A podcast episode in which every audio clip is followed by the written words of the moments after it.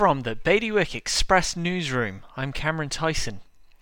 In Jersey, one in five teachers was absent from school on Monday, as were more than half of primary and secondary school students.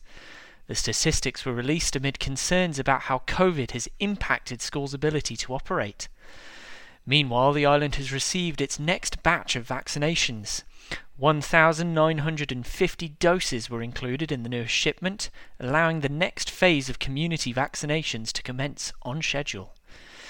Elsewhere in the Channel Islands, the States of Guernsey has begun debating the 2021 budget.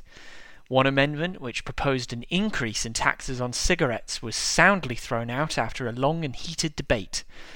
Another proposal, which would have introduced a lower excise rate for small independent distilleries, was also rejected.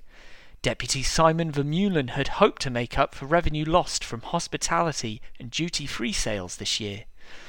For more on all of today's stories, visit bailiwickexpress.com. Your weather partly cloudy with some rain and highs of 11 degrees. That's Bailiwick Radio News, sponsored by HR Now.